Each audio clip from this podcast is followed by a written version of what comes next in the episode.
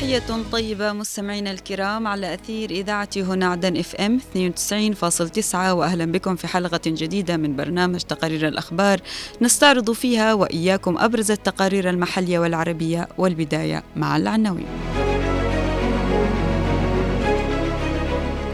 كلمة الرئيس القائد عيدروس الزبيدي في ذكرى التصالح والتسامح. مصنع الأدوية بالضالع خطوة استثمارية واعدة. الأونروا وضع غزة كارثي وغير محتمل.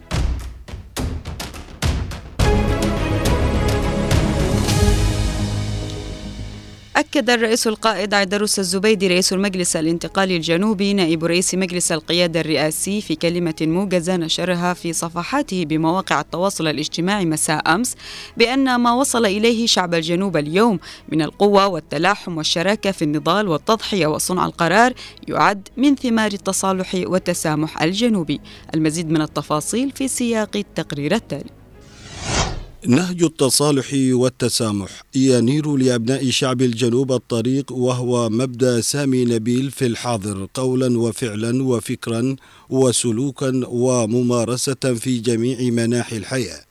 هذا ما أكده الرئيس القائد عيدروس بن قاسم الزبيدي رئيس المجلس الانتقالي الجنوبي نائب رئيس مجلس القيادة الرئاسي في تصريح موجز نشره في صفحاته بمواقع التواصل الاجتماعي بمناسبة الذكرى الثامنة عشرة للتصالح والتسامح.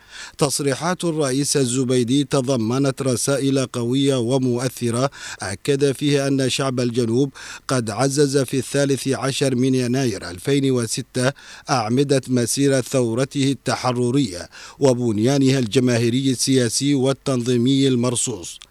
الرئيس القائد عاد إلى الأذهان احتضان جمعية ردفان الخيرية في مثل هذا اليوم في 2006 لقاء جنوبيا تاريخيا ليتخطى شعب الجنوب جراحته الماضي. وأشار الرئيس الزبيدي إلى أن المجلس الانتقالي الجنوبي اعتاد اتباع نهج التصالح والتسامح على مدار الفترات الماضية وهو يقود قضية شعب الجنوب العادلة ليتمكن من العبور بها إلى بر الأمان. ومعلوم أن غرس التصالح والتسامح ومعلوم أن غرس التصالح والتسامح أذن للجنوب أن ينهي حقبة طويلة من تاريخه السياسي الذي كان شاهدا على بعض الصدامات والصراعات التي كانت تحمل خلفية مناطقية بشكل كبير. وهذا المنهج كان القوام الأساسي والمستقيم لمسار قضية شعب الجنوب منذ أن تم سن هذه الذكرى في مثل هذا اليوم. وتعد هذه السياسة ركيزة قوية في مجابهة مخططات يمننت سعت للانقضاض على الجنوب وتصدير الأزمات بمختلف أشكالها ووجهائها في مسعى شيطاني لضرب نسيجه الاجتماعي.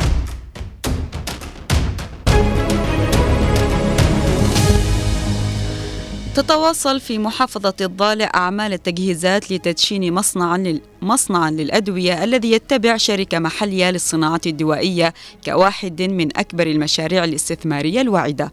نتابع التفاصيل في التقرير التالي. يجري الإعداد حاليا لافتتاح واحد من أهم المشاريع الاستراتيجية الإنتاجية في محافظة الضالع.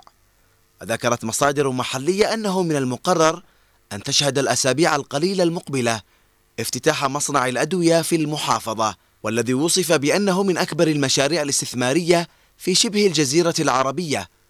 وأفادت هذه المصادر بأن المصنع يشمل خطوط إنتاج حديثة قادرة على إنتاج جميع أنواع الأدوية بما في ذلك الأدوية البشرية والبيطرية. وقالت إن المشروع يتكون من ثلاث مراحل وتصل تكلفته الإجمالية إلى ما يقارب الخمسين مليون دولار ويجري تجهيزه تحت إشراف خبراء أجانب ووفق أعلى معايير الصناعة الدوائية الحديثة في خطوة تهدف لدعم الاقتصاد المحلي والإسهام في توفير أكثر من ألف فرصة عمل مباشرة وغير مباشرة وسيساهم في تنمية الاقتصاد المحلي في الجنوب. ويأتي افتتاح مصنع الأدوية في الضالع في إطار الجهود الرامية إلى تطوير القطاع الصناعي في الجنوب وتوفير الأدوية بأسعار معقولة للمواطنين. وأكد مصدر إن المصنع يسير وفق الجدول الزمني المحدد ومن المتوقع افتتاحه في نهاية شهر فبراير القادم. وفي سياق متصل علق ناشطون على مواقع التواصل الاجتماعي على افتتاح مصنع الأدوية في الضالع حيث اعتبره البعض إنجازا كبيرا للجنوب وخطوة مهمة في طريق التنمية. الاستثمار في القطاعات الصناعية الطبية يحظى باهتمام رسمي باعتبار هذه الخطوة ستحد من الاعتماد الكلي على الواردات من المنتجات الدوائية كما أن ذلك سيرفع من الإنتاج ويعمل على حل مشكلة نقص الأدوية وأسعارها الباهظة على مستوى السوق المحلي.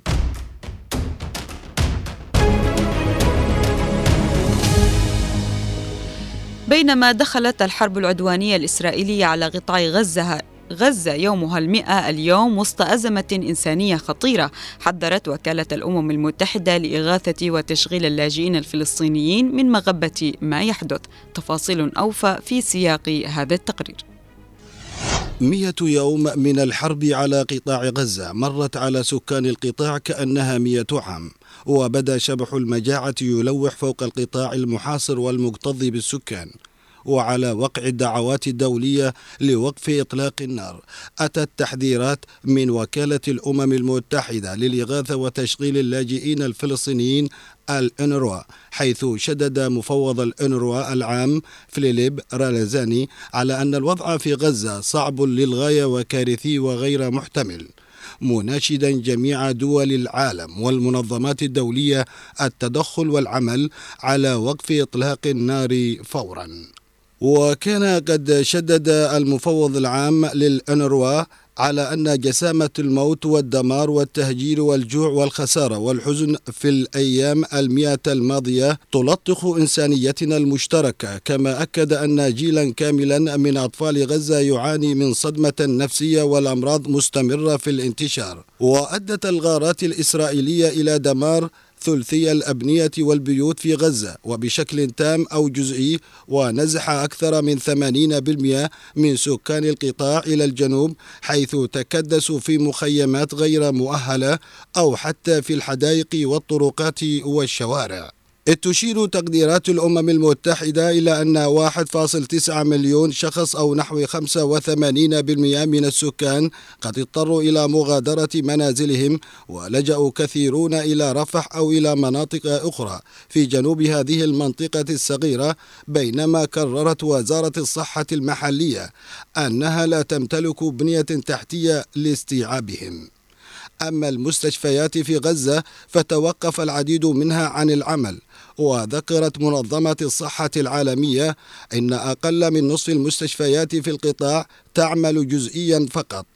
يذكر أن الحرب العدوانية الإسرائيلية على قطاع غزة أدت إلى استشهاد 23843 أغلبهم من الأطفال والنساء فيما أصيب أكثر من 60 ألف جريح وفق أحدث حصيلة صادرة عن وزارة الصحة الفلسطينية.